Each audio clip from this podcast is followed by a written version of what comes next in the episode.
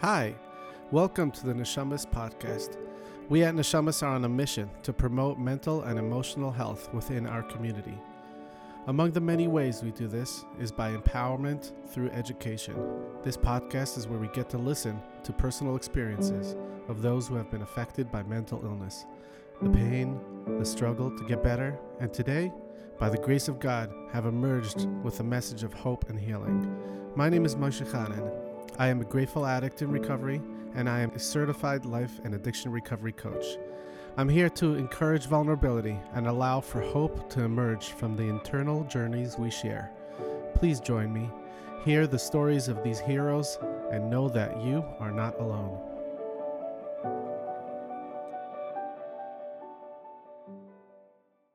Hi, everybody. Welcome back to another episode of the Neshamos podcast, hosted by yours truly, Moshe Chanan.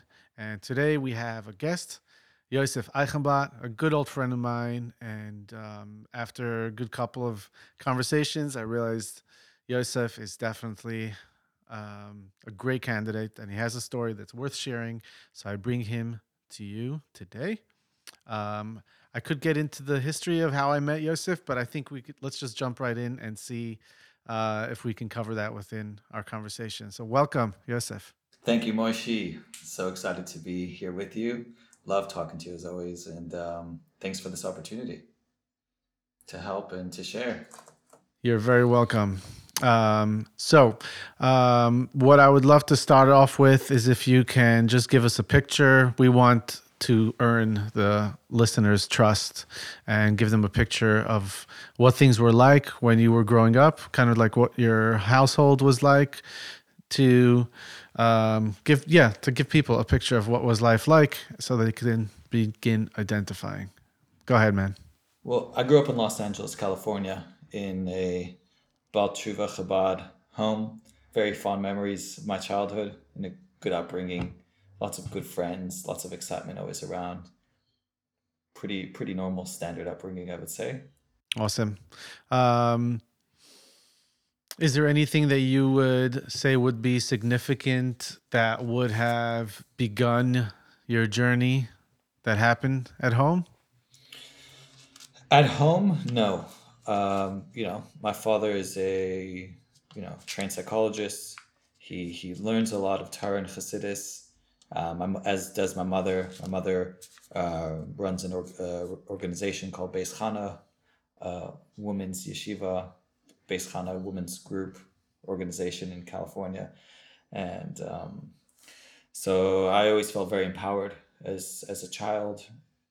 In terms of you know, I just always had this feeling that you know I could do and be, you know, I could do anything I wanted to do.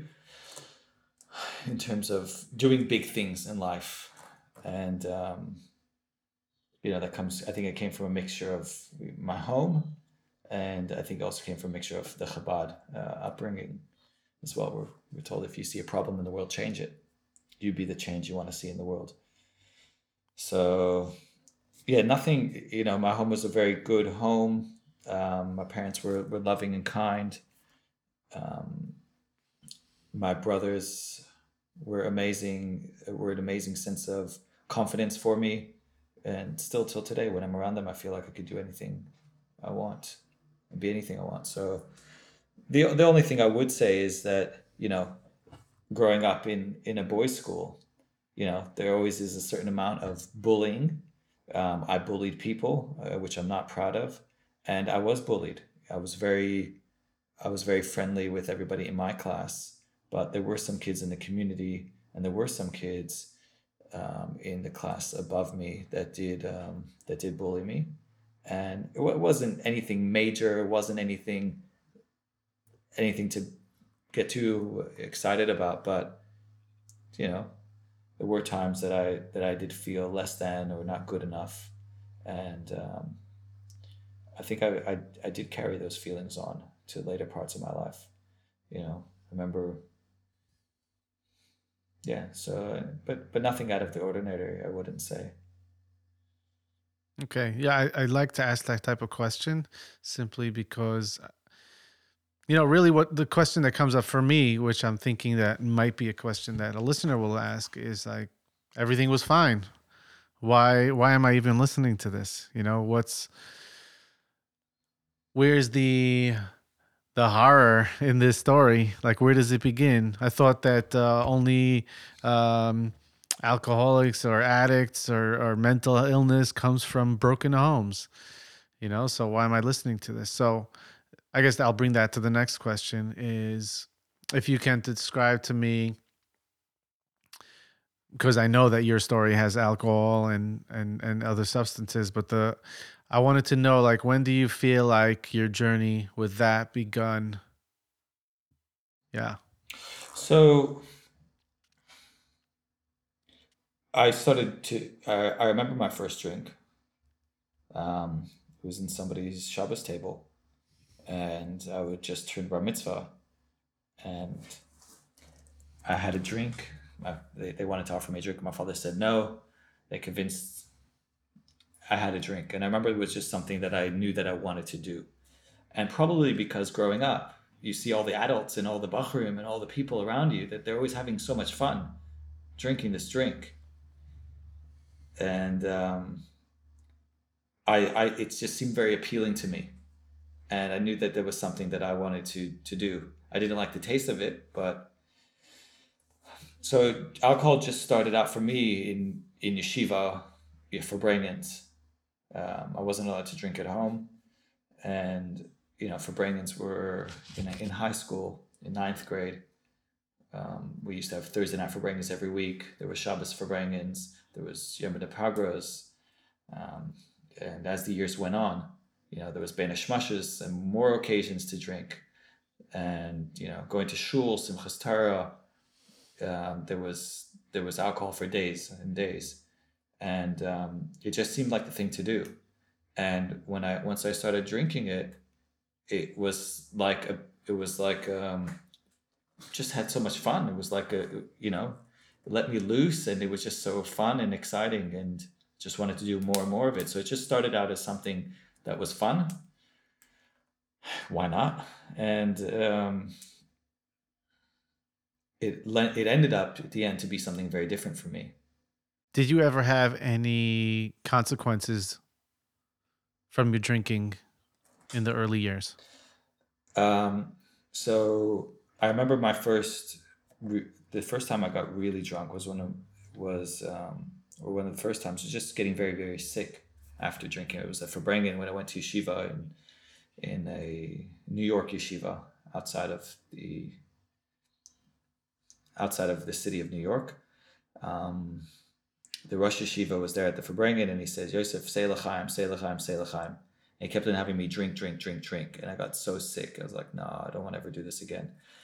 But, you know, a few weeks later, I was, I was drunk again. Um, so it was, I was, I would get violently sick. And, and as I got older, you know, I remember 18 going to Israel, getting very, very sick, uh, vomiting. But again, you know, vomit, you, you get sick, you rest, and a few days later you're drinking again. But um, and and that's also where you know marijuana eventually came into my life um, at a later stage, probably at around 20 years old. Um, you could get drunk or get high without having to have the consequence of getting sick. So that was that was something that that was very appealing for me. Um, my parents were on my case. There was consequences for my parents. Uh, they didn't want me drinking. They identified problems in my drinking, and they would want me to lead, read literature about what alcohol does to you, um, and I would fight very strongly against that.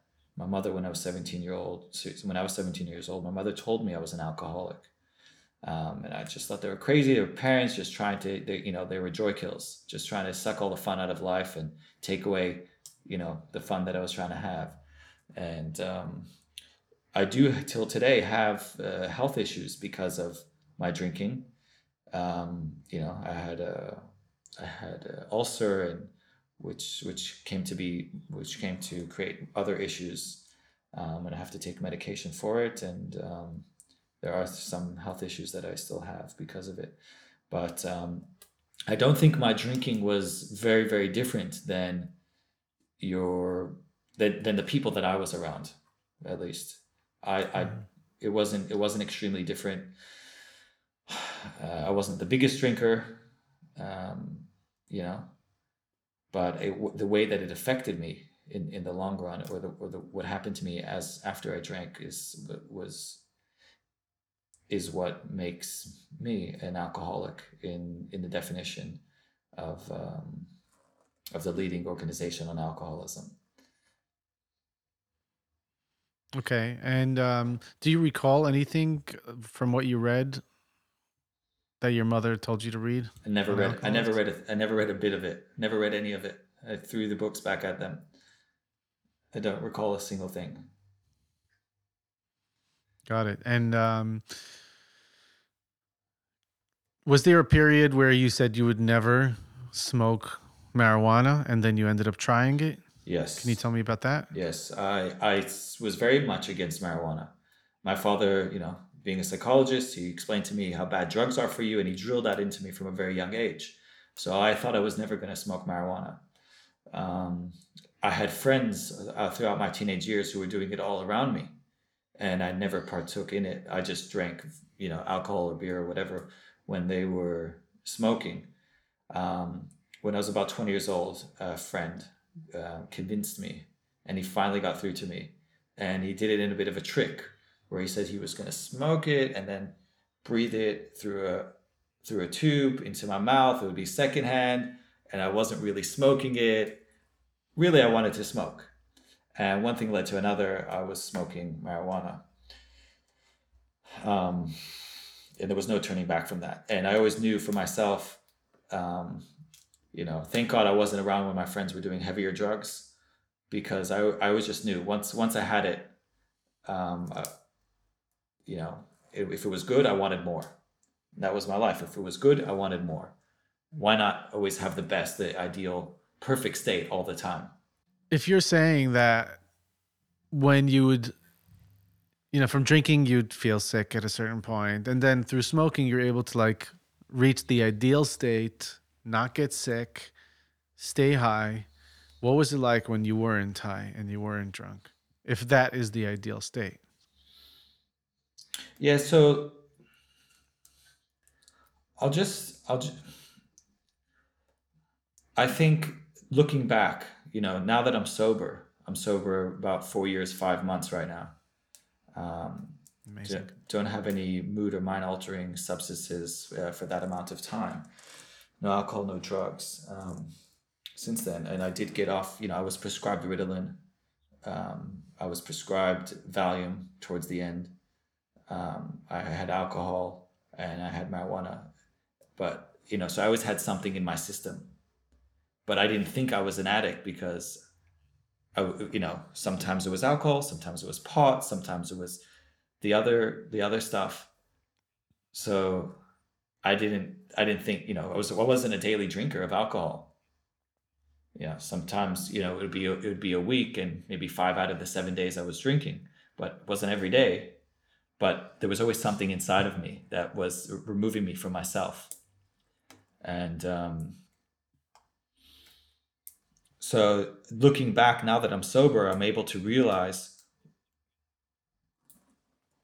Yeah, I just want to, just a real quick, quick question. You said something that removes me from myself. I don't, I don't know what the language that you use, but what does that mean?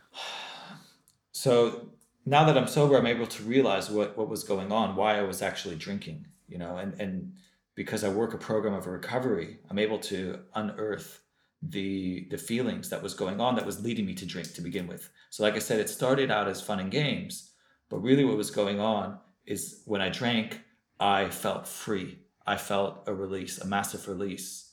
I could be anything. I could um I there was all, all the pressures were gone.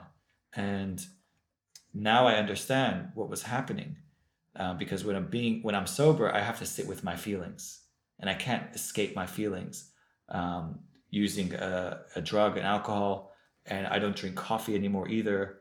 I, I, I try not to indulge in sugar. I try not to because I want to be able to be with myself and not to run away from my feelings. And now that I've done that for such a long period of time, I realized that inside I just didn't feel good enough. I didn't feel good enough just being myself being the person that I am, Yosef Eichenblatt, I didn't feel that that was enough. I always felt that I needed to catch up and overcompensate and work extra hard just to be normal on the level of everybody else. Um, I felt less than other people, and I was always comparing myself. I was either less than or better than. When I was better than, I felt comfortable. I was very comfortable, and um, you know, I could I could be helping, and I could be um, giving, and I could be advising, and I could be mentoring. Um, but if when I was around people that I actually, you know, felt less than, it was very uncomfortable for me, and um, constantly comparing myself to other people.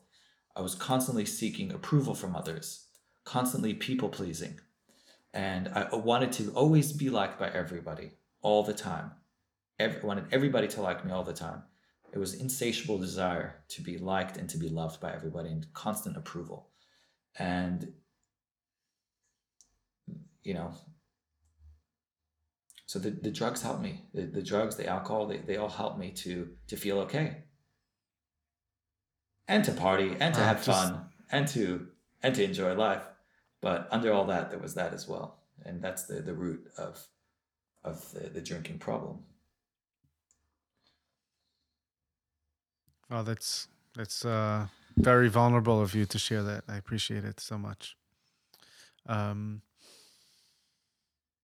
can you tell me what? How did it pro- progress from you drinking, you know, Farbrengens, things like that, or going out partying, and then trying marijuana? Like, like what did it progress to? And if you can tell me a little bit about like how did it progress?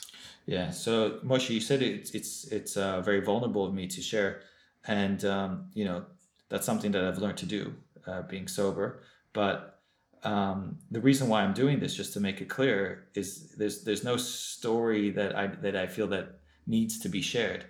Uh, the only I'm not doing this for me, is what I'm saying. Um, we growing up, we have we had a lot of similar friends and um, some of them were dying from drugs. And I saw friends of ours who were getting sober and turning their life around and leading amazing lives. And you were one of them. And um, I was struggling myself. And because you didn't hide and didn't keep it a secret, you you didn't keep your journey a secret, I was able to hear through other friends, oh, Moshe is sober, Moshe is this, look what's happening. I was intrigued. And for the first time, I was able to listen and hear because it was somebody that I related to, somebody that I knew who had similar experiences. We spent lots of time hanging out together. And um, seeing your journey is what eventually led to me getting sober and turning my life around. So the reason why I'm sharing this and doing this podcast with you the main reason is because um, I want people to feel to know that there first of all there is a solution and to hear it, it this this shouldn't none of this should be kept a secret and a lot of times we're shy or we're embarrassed or we don't want to talk about it because yes it's very personal but if we can break that stigma and be open you know, everybody has challenges in life. Everybody goes through stuff. If we're to stop hiding that, you know, we're Chassidim, we're Jews, we're brothers, we're sisters. So why not share? Why not talk? Break that break that culture of of of going through problems and and, and sort of keeping it under the rug, sho- shoving it under the rug. But if I'm able to be brave enough to share my story, hopefully somebody else will find courage and, and be able to get help themselves if they're if they're suffering from something that I went through, or if they know somebody who is. That's beautiful. Thank you. Actually, as you're saying, I knew this for a fact, but as you're sharing it, I was literally had some tears in my eyes. I appreciate you saying that. Um, but got to bring it back because I did ask your yes, question. Yes, you did. what was yeah? How what was the progression? Okay. So I'm not going to get into all the nitty gritty details. Um, I didn't see any consequences for my drinking through, throughout my single life. Um, uh, I got married at the age of uh, 22. And I was very much focused on a shlichus life. That was it. I only wanted to date girls who only wanted who wanted to do shlichus. I was very much um, hard line, and that was my life. So I eventually, a few years into marriage, we were, we were living here in Sydney and we were working in the school. And I decided I wanted to do this dream that I had um, to open up a Chabad house in the old city of Jerusalem, to have a place where people can just come in, to basically bridge the gap between the inspiration that's experienced in Israel and the Kosel and all that, and the yeshivas and the Chabad houses around the world you know, there's lots of Chabad houses for Israelis in, in, in India, but English speakers have that inspiration in Israel. So that was a dream of mine. We, my wife and I, we went out and we we made that dream a reality. We moved to Israel. My brother and his wife had just got married there. We started to open this Chabad house, and it was great. It was great in the beginning. Um, my brother eventually left uh, just over a year in, and I was there by myself. And I remember when I was able to go fundraising with my brother, since I had him with me, I felt you know all the confidence and, and all that, and I was able to do my job very well when I when I was with him. But when I wasn't with him, um, I was stuck with myself, and all those feelings of not feeling good enough, and all those feelings of you know so when i went out fundraising yes lots of times i would muster up a lot of courage and i would be very courageous and, and but sometimes i would didn't sometimes it was i was just sitting crippling fear and anxiety and sometimes i said well let's just drink and then go out to meet people and um, and that's what i did a lot of the time and when i was when i drank i had all the courage in the world i remember one time at you know, I wanted to, I met George Rohr at the Kinus Shluchim. I was able to go straight up to him and, you know, tell him about our program. And then we, we, we communicated in email back and forth. I was able to, to be the person who I th- thought I was meant to be when I, when I had alcohol in my system. And, um, you know, I was able to do my job. I remember thinking in the back of my mind, is this sustainable? Is this sustainable? Is this going to catch up with me health wise? But you know, everybody else around me seemed to be doing it, and it seemed okay. And you know, I didn't really have a choice because this is the the, the path that I chose, so I didn't see any other option.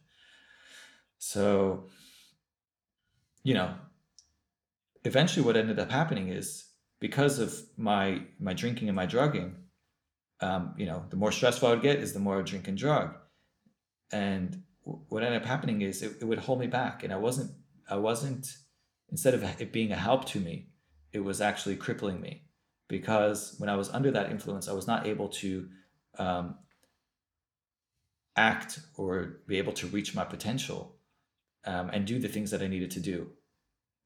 And can you give me an example of something like of, of how the drinking gets in the way yeah, of that? I'll give you a very, I'll tell you a story. Okay.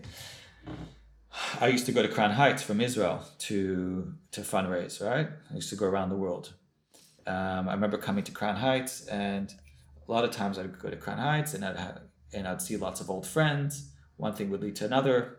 I would spend a lot of time drinking and smoking pot with old friends uh, because I was anxious, because I was, you know, had to fundraise, or just because I saw old friends.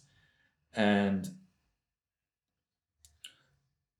the what would happen is on these trips, I wouldn't raise the money that I needed to. I didn't raise all, and I would come back and I would be at home I'd come back with not enough money. And I'd be sad and I'd be depressed and feeling beating myself up and and be down on myself. And I would drink and drug more. And then I wouldn't do the jobs that I needed to do from there. And it would just be a big circle and a big cycle.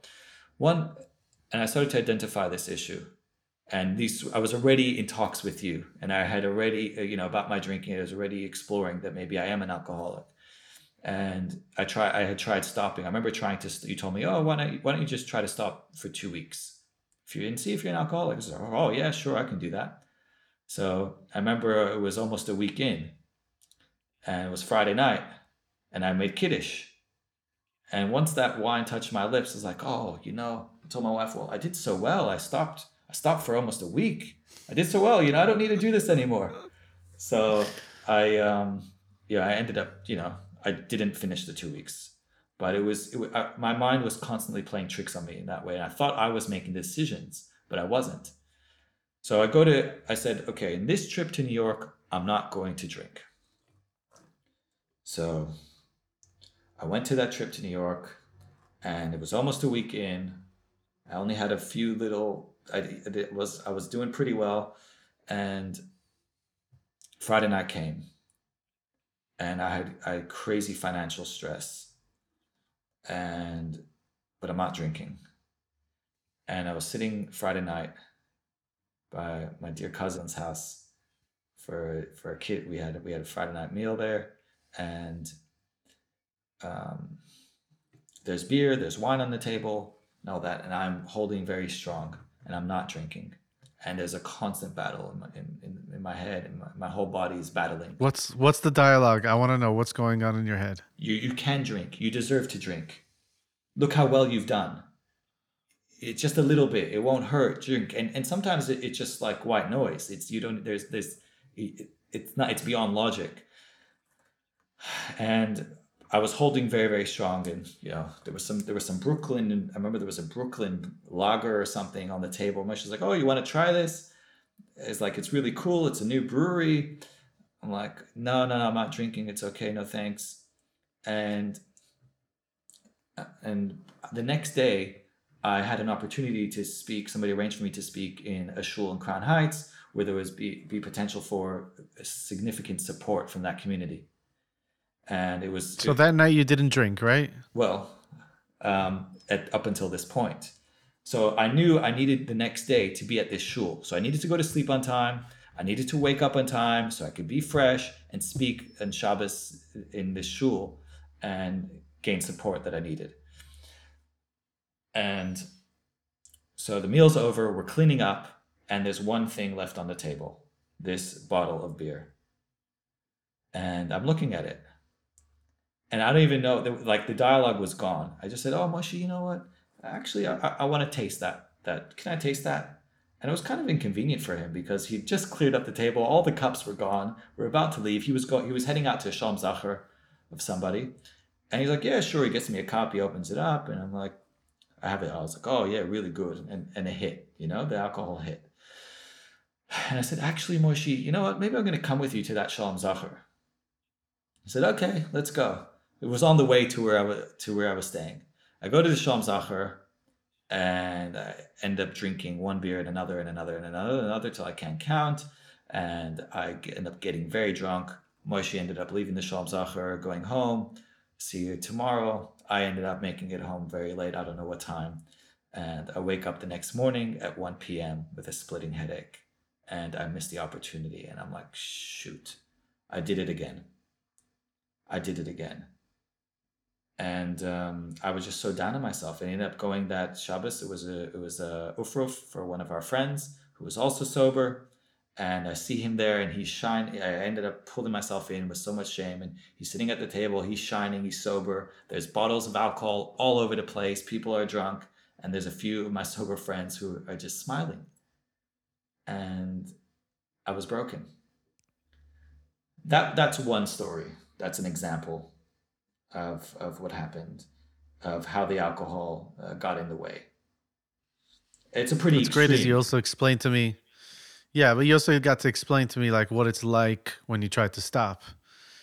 Yeah, and um, can you go back a second? Like what the, that first time that you tried to stop in Israel, what were what was a day like in that week? Some days were some days were easier, some days were better. Um, you know, I, I I I don't remember so clearly to be honest, um, but alcohol and drugs were a medicine for me. They were there to help me to get through, to do what I needed to do. Um, I remember trying to put my kids to bed at night, and I was just full of anxiety, and I couldn't wait till I could go and drink or smoke pot till they were sleeping. How horrible. I felt! I felt so horrible in that moment because these are the, the, the joys of my life and I, I can't wait to get away from them. But i just had this, all that anxiety and it was just like a like a, like a contradiction. You know thank god now i could sit and be present with my kids but putting them to bed. And it's the most precious moments of my life. But you know there was there was that anxiety. It's so much anxiety and and and stress but look drinking was something that i did when there was when it, when i was happy when I was sad, when there was a celebration, when there was stress. It wasn't it, it wasn't just oh I'm stressed I'm I'm stressed all the time. I wasn't always stressed. You know I was I was a person who was accomplishing a lot. I, I started an organization, a Chabad house, which had thousands of people coming through. I was uh, you know travel the world and speak in different shuls and and um, you know I was on the outside if you would look at me everything was great and to a certain degree, a lot of things were great. And and I was very happy. I was leading a very idealistic life, but inside there was a lot that was crumbling, and and my alcoholism was was catching up with me. And um, I remember one one day I was uh, after shul in the morning. I was just sitting on the steps on the way to my house, and I just broke down crying. And I said, "God, help me." I said, Hashem, help me. What's going on? I just couldn't figure out. I was always trying. I'm somebody who's very much into personal development. I'm always trying to grow and I'm always trying to be the best that I can be, the best version of myself. You know, I would go, I would do meditation, I would do different retreats and um, different self help programs. And I was constantly working on myself. I became a life coach, uh, I was a rabbi. Um, you know, I did different, lots of different courses, or maybe it was a, maybe it was a CRM, maybe it was a management tool um, that was holding me back. But I was always trying to figure out what was wrong, or what was, what, what could help me to be better. And I just broke down crying. I said, "Shem, help me." I'm, I'm, and it wasn't long after that where we had our conversation, which ultimately um, led to me. You, you said, Yosef, why don't you just try to stop drinking one day at a time? I says, one day I can do. Two weeks was too much, but one day I can do. Today I'm not going to drink. And it was very important because I was in Florida for our friend's wedding and I couldn't drink because I would miss the flights and I was catching other international flights and I didn't have money to buy new tickets. And I got through that day. And when I got through that day, what happened is I was sitting with friends of ours at the table the whole day. There was farbrengens all around us and there was alcohol around us. And we had such a fun time sitting with sober friends and other friends who who were at the table but weren't alcoholic and weren't drinking alcoholically.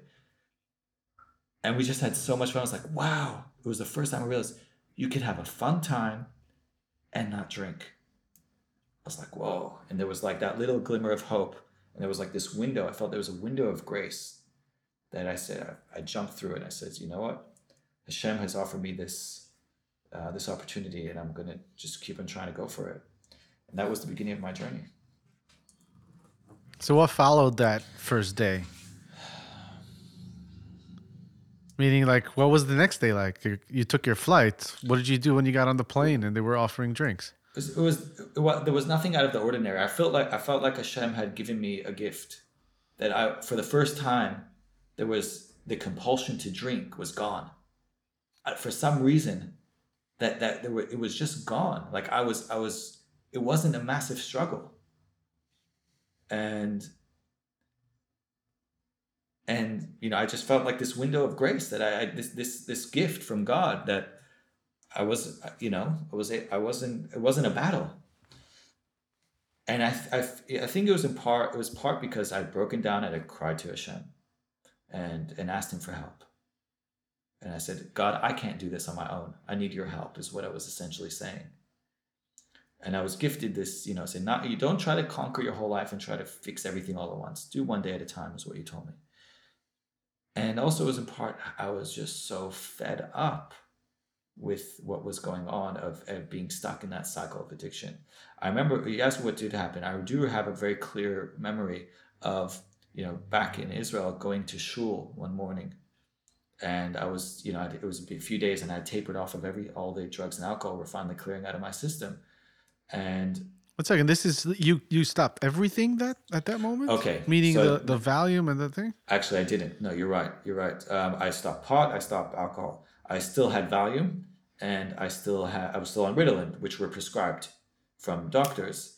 Um, but yes, those were Yeah. drugs that were in my system. Um, but I remember going into shul. I hadn't drink drunk for a few days. I hadn't you know smoked anything for a few days. Um, there was, and there was like it was like clear. I just saw everything more clearly and I was like, whoa, like this is what it's like to be sober. And I just have like I just have that clear as like and I didn't realize that it was that that I had been in a fog. I didn't I didn't realize that I was in that fog. But um so I things went on and um I remember speaking to you a few weeks later and you know it's funny because yes I, I started to tell all my friends in our kiddush club that we had. We had a kiddush club um, all, all these guys. It, it wasn't just uh, it wasn't just Shabbos afternoon but it was you know it was, it was all the time. It was our, our group of friends. And I remember telling them I'm, I'm stopping to drink and I'm trying it out. And I remember when I started I said I wanted to stop. It was like a challenge that I set for myself. I want to get to that same level of happiness that I get through the alcohol. I want to not be dependent on that. I want to get it out on my own. And I see, I'm, and I said to myself, I'm going through this challenge, and I'm going to see how this goes. Try to and try to do that on my own. And my friends were very um, did not did not try to push me to drink and they probably you know they probably saw they probably knew that you know it's probably better if i don't drink even though they were drinking a ton um so i didn't i didn't get pressure from that and i remember speaking to you and you said Yosef, you know maybe try to go to a meeting. I says oh no, no you know i'm not drinking you know it's fine. And he said yeah but if you want to it's it's not just it's not just about not drinking it's also about living. It's not just about not drinking it's also about being happy and being okay with yourself and just being happy with life something like that. And i said okay. And i saw that you were happy with with life and uh, and um, some other friends of ours and i said you know what? I'll try this thing out. And i went to a meeting. And in that meeting, um, I was looking for what was different, how I was not like those people. You know, I'm not like them because of this, because of that. I'm different, I'm different, I'm different, I'm different. But there was a few people that I really identified and I saw that that I had something very similar to what they had. Their drinking and their their was different and I, I related to it. But at the end of the meeting, they read something that was the 12 promises. And it caught my attention. And they talked about knowing a new peace, knowing peace and, and serenity, and the, all these things that happen when you work the 12 steps of this program, which have all come true in my life today. Um, and that word peace caught my attention and serenity caught my attention because that's all I wanted. I just wanted some peace and serenity. I just wanted to be okay. At that state, my heart was jumping out of my chest, even on the Valium. You know, I was I had so much anxiety. I was worried and and I just I couldn't. I, at times I would be very short of breath. I couldn't breathe, and I was just like, I want some peace. So that that's what got me coming to another meeting and to another meeting, and uh, you know, four and a half years later, here I am. Insane. There's a little piece of the story I wanted to I wanted to ask you about, which by the way, what you just said is really powerful and uh, it's truly humbling, and it's a it's an honor to be part of your story. And um, so my question is, is like, did anybody notice it? Like even towards the end, did your wife ever say anything like that? I don't know if you're okay answering that question, but like, what was that like? Um, my wife um, didn't really may, maybe a couple times she mentioned something but you know i felt like you know I had, I had so much stress and i had so much pressure in my life i was entitled to drink this was the this was my gift this was like shabbos comes this is my time to drink i work so hard during the week i could drink on shabbos and um, you know, or the days is whatever. It's you know, work during the day. In the evening, I'm allowed to drink. Um, and yeah, Shabbos Shabbos afternoon, I'd either be drunk or passed out on the couch. And she she was a very good. She's a very good wife. she let me. She wanted me. She she bought my story that I need this space to to let off some steam. Um, she did mention sometimes that it did come up. Yes, that's the answer. In short, it did come up. And I remember with my brother, who I was working with in in um, Abraham's tent, um, he mentioned it. It was it was getting in the way, but I could you could not tell me. I did not see it. I didn't I didn't believe it. I just thought I have. This is my relief. Why do you want to take away this thing that's you know my escape, my relief? I deserve it. It's amazing. Like it's amazing how that's really how we see it. Why are you why are you taking away like there's a you and that's that's taking away my relief. You know, you're robbing me of something I really deserve. I just identify anyway. Um what was the first signs in your wife's life or from your surroundings where you saw that wow okay this program is working wow um, so my wife wasn't happy in, in israel in in our you know and i don't blame her at all it was it was a very stressful uh, situation financially it was very hard uh, we had a very successful organization going on and I was very, very devoted to it. And I put that before my family. So my wife and children were suffering, and um, she wasn't happy there. And um, remember we came back to Sydney to visit her parents for Pesach, and our relationship was just breaking down. And, you know, we went to see a, a therapist or a counselor or whatever it was and it was very clear that that the, the, the path that we were heading down was not a sustainable one for our relationship and i was at that point in time i was trying to get sober you know it, by the way just to make it clear it wasn't like i got sober straight away from that conversation that we had on the beach in florida where you said to stop drinking one day at a time um, i wasn't able to stay sober from that but that that's what started the journey. So I was still dabbling with getting sober. I was going to meetings and here and there, and I was at very, at a very broken point in my life. I was just very broken inside. I felt shattered, split in half, and I realized what I was doing didn't work. I have to try something new, and I decided to throw myself full force, uh, just fully surrender myself to the program um, the 12 step program and the meetings and just do what they say because it worked for worked for you, worked for other friends. And I give this a try. And I gave myself to it fully. And when I started working that program and started working the steps of that program, my wife saw a change in me. And she was, hey, who's who's this who's this new guy? Who is this person?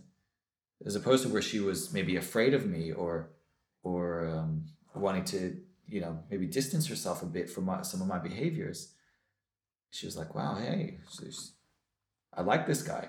I want to, I want to hang out with him." And um, you know, that's that. I remember that very clearly. Um, we we recommitted to. We're gonna work out. We're gonna whatever it is. We're gonna work it out, and um, we were both fully on board with that. So that was uh, that was a big turning point.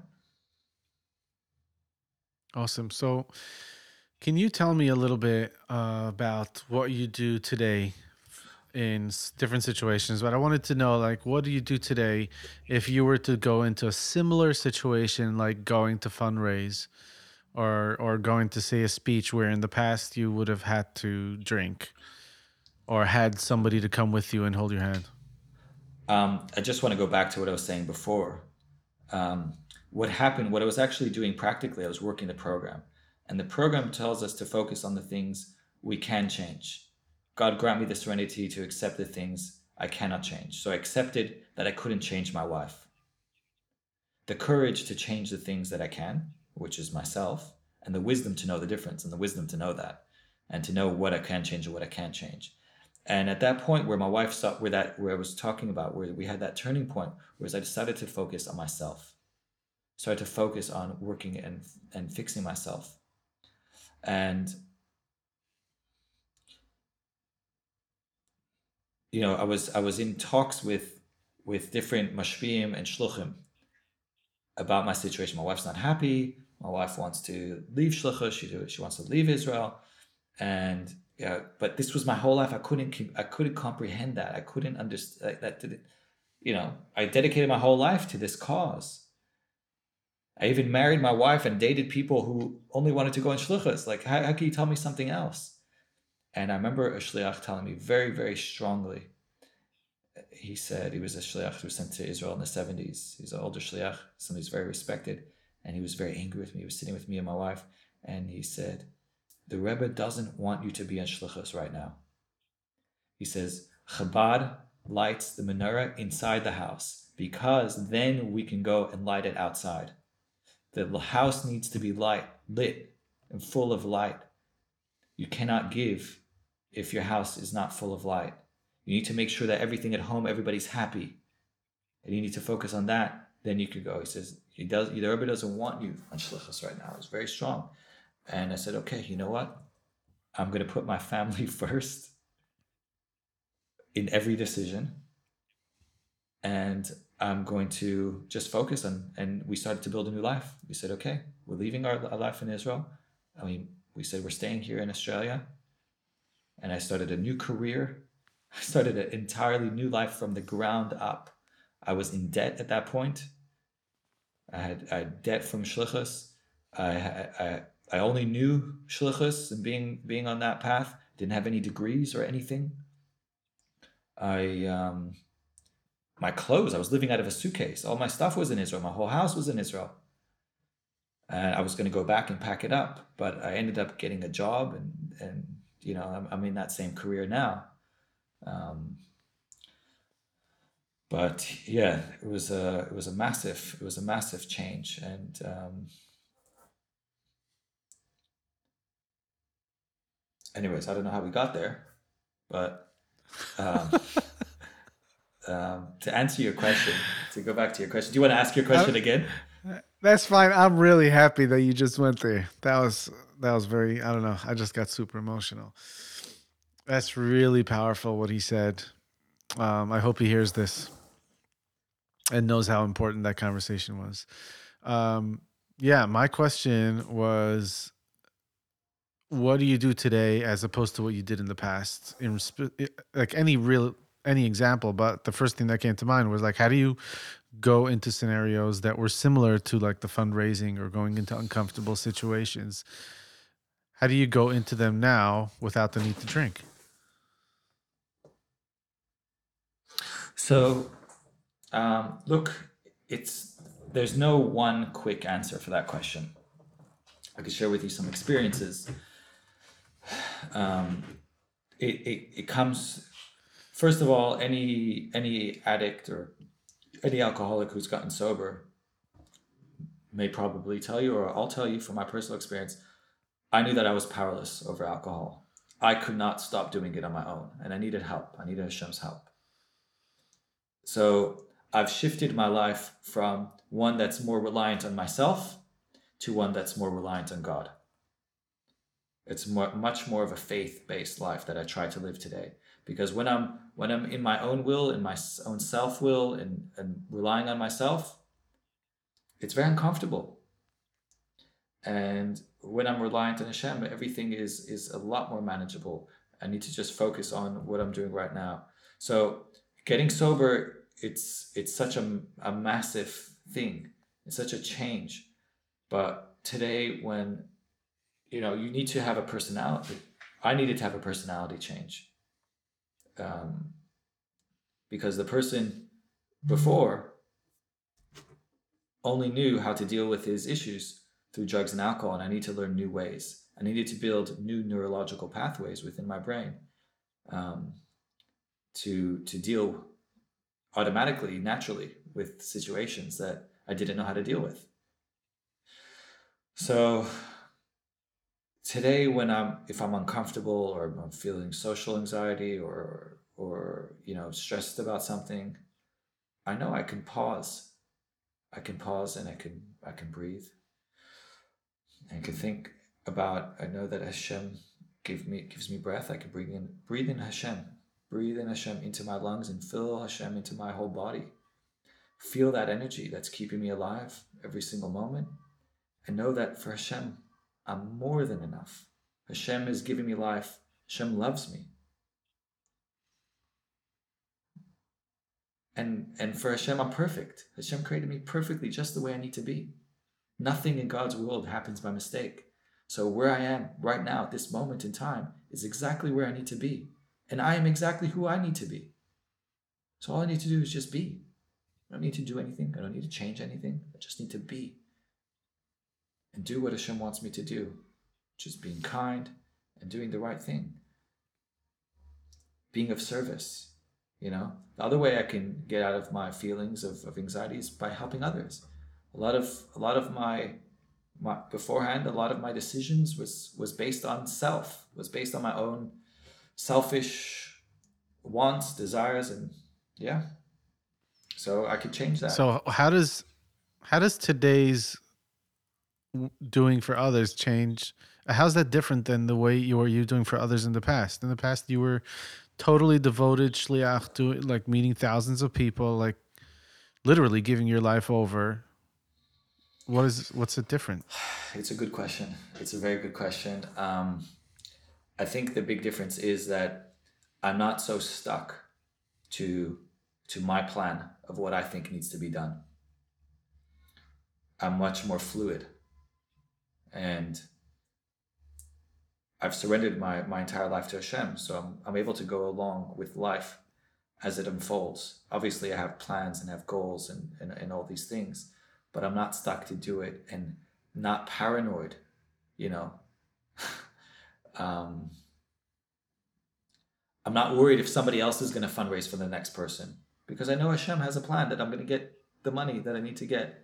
I'm not worried if somebody else gets a job or if there's another person doing the same type of shlichus or if there's another Chabad house near me or if there's misnagdim doing that and fight. Like, I don't need to worry about that because there's a there's God in the world and He's in charge.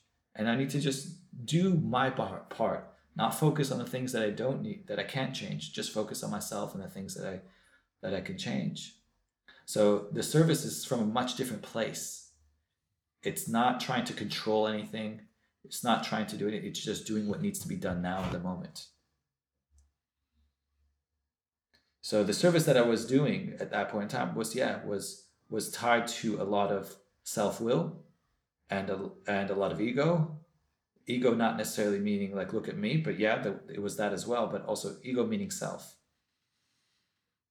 right and it makes sense to say like ego meaning because i don't feel like i'm, I'm enough therefore hey look at me i'm compensating for my deficiency look at me now while i'm okay and i'm normal yeah yeah i don't need to be wow. i don't need to be um, a shliach to be okay. God created me perfectly, just the way I need to be right now. I'm, I am who I am, and and and not everybody's gonna like me, and that's okay too. Focus more on liking myself and just making the right decisions and being okay with just living my life based on principles and making decisions based upon those principles, not about what other people think, not based on my fears, What do you do today? Like on a on a whether it's a daily, weekly, like what does your support system?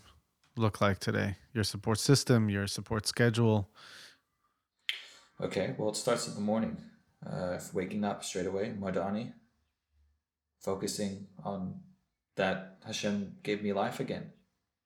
And I'm here for a purpose and feeling that gratitude inside of me. And then I have some of my own personal prayers that I say after Modani. You know, one's that serenity prayer that, that I said before. And there's some other prayers that I say, talk to Hashem, say, God, I surrender my life and my will to you, to build with me, to do with me as you will. Relieve, relieve me from myself so that I can do your will. Take away my difficulties, take away all my challenges, so that victory over them could show all of your will and your love and your way of life. So I could be a vessel and a channel for your will in the world. That's what I ask Hashem when I wake up in the morning. And, you know, when I've surrendered, uh, so I've basically taken my mind and I've shifted it from my own will, say, okay, Hashem's will. Whatever happens, my kids are gonna be fighting with each other or whatever's gonna happen. Okay, that's part of Hashem's plan. I'm gonna deal with it. Instead of getting angry or, or this and that, I'm gonna deal with it as it comes. And then I, I write a gratitude list, at least 10 things that I'm grateful for in my life. And I try to meditate in the mornings as well meditation has been so huge in my life, massive. Because through meditation, I'm able to slow down, I'm able to see and come to these realizations. And when a, a challenging situation comes, I'm able to see it coming, I'm able to watch it coming, I'm able to react much better. Meditation has been huge. I can't even, one of the greatest gifts of my life. I can't, I use an app. It's mindfulness meditation. It's not a spiritual, it's not a Avodah or anything like that. It's purely being mindful. It's, it's actually kavana it's what kavana was supposed to be from the beginning. Just thinking about one thing at a time, slowing down the mind, you know. So Joseph, I, I wanted to ask you, like you talked about a bunch of different periods of life. I wanted to know if you can talk to either the people who are in your life or to yourself in your life at those times. And here are a few, just right off uh, the top of my head. Like there is the time when you're 13 years old and somebody is giving you a drink. There is the time when you're in yeshiva and the Rosh Yeshiva is pushing drinks on you until you get sick. There is your brother and your wife when they notice that your drinking is causing. This question is too hard. this question is too hard. So many ways they could go. Because I mean, it's. Uh, Yes. Look, I'm not asking you a could have, should have thing. Yeah. What I'm saying is, is that if somebody sees something like this or is in that situation, what do you think they can know that will direct their actions to do differently? Or if there was something good, encourage it. Okay, I hear what you're saying. Yeah, yeah, because you know one of the things is I, I don't regret the past. I, I don't I don't regret the past, and you know I, don't I don't wish. But I guess one of the reasons why I'm doing this podcast with you is because I didn't know. I didn't know that I was doing anything wrong.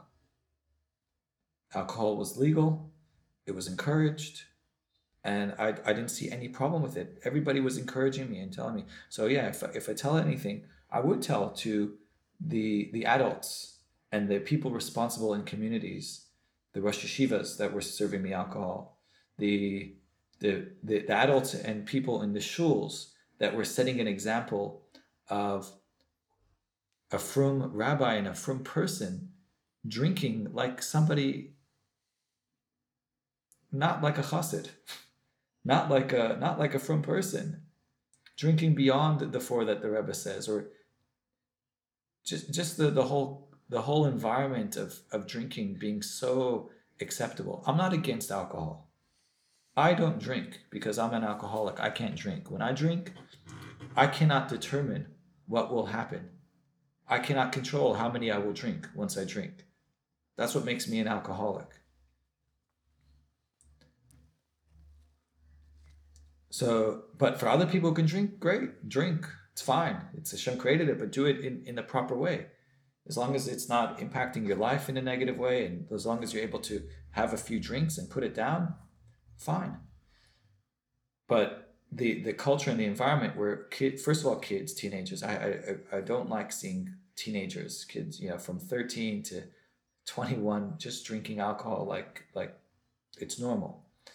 Um, because especially when you're that young, the, the brain is still developing, and putting alcohol into the body is very damaging to the to development of the brain.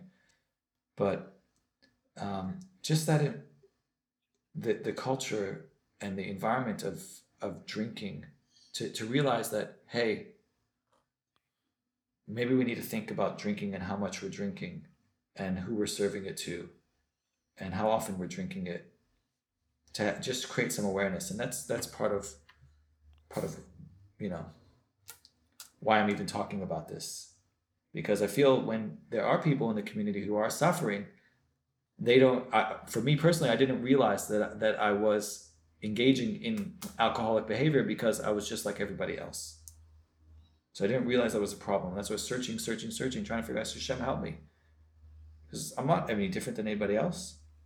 Everybody's doing the same thing What's wrong with me? yeah Definitely remember thinking that. Um,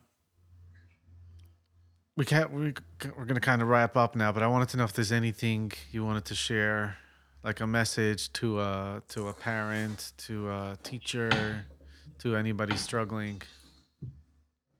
What's a message? My message would be no matter how hard you think it is or how bad you think it is, it will pass. As long as you,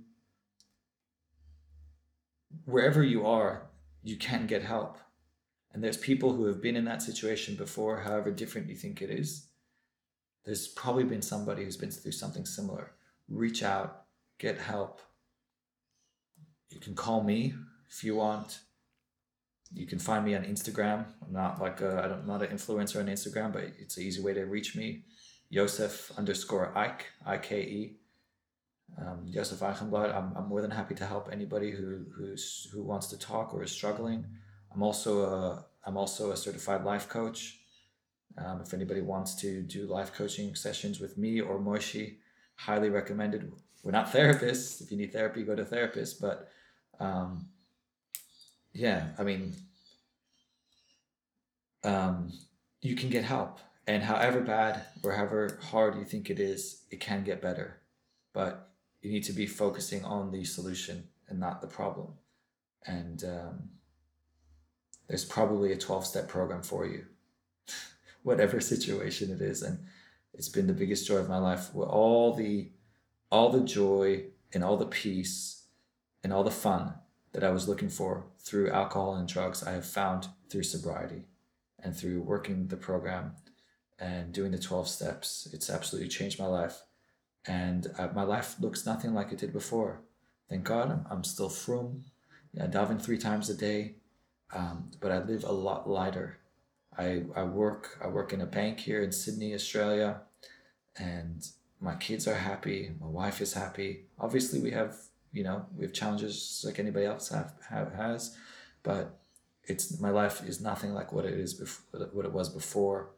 Um, I know peace. I know a new serenity, um, and um, I feel like today I have the ability and a chance to be the best version of myself because I'm sober and because I work this program, and the the, the joy is infinite and it keeps on getting better. That's just the truth. It just keeps on getting better, and um, you know I've also gone to therapy and worked uh, worked on inner done inner child work and worked through stuff. So you know life's life's a journey. Life's um, about constantly growing and it just can constantly just get better.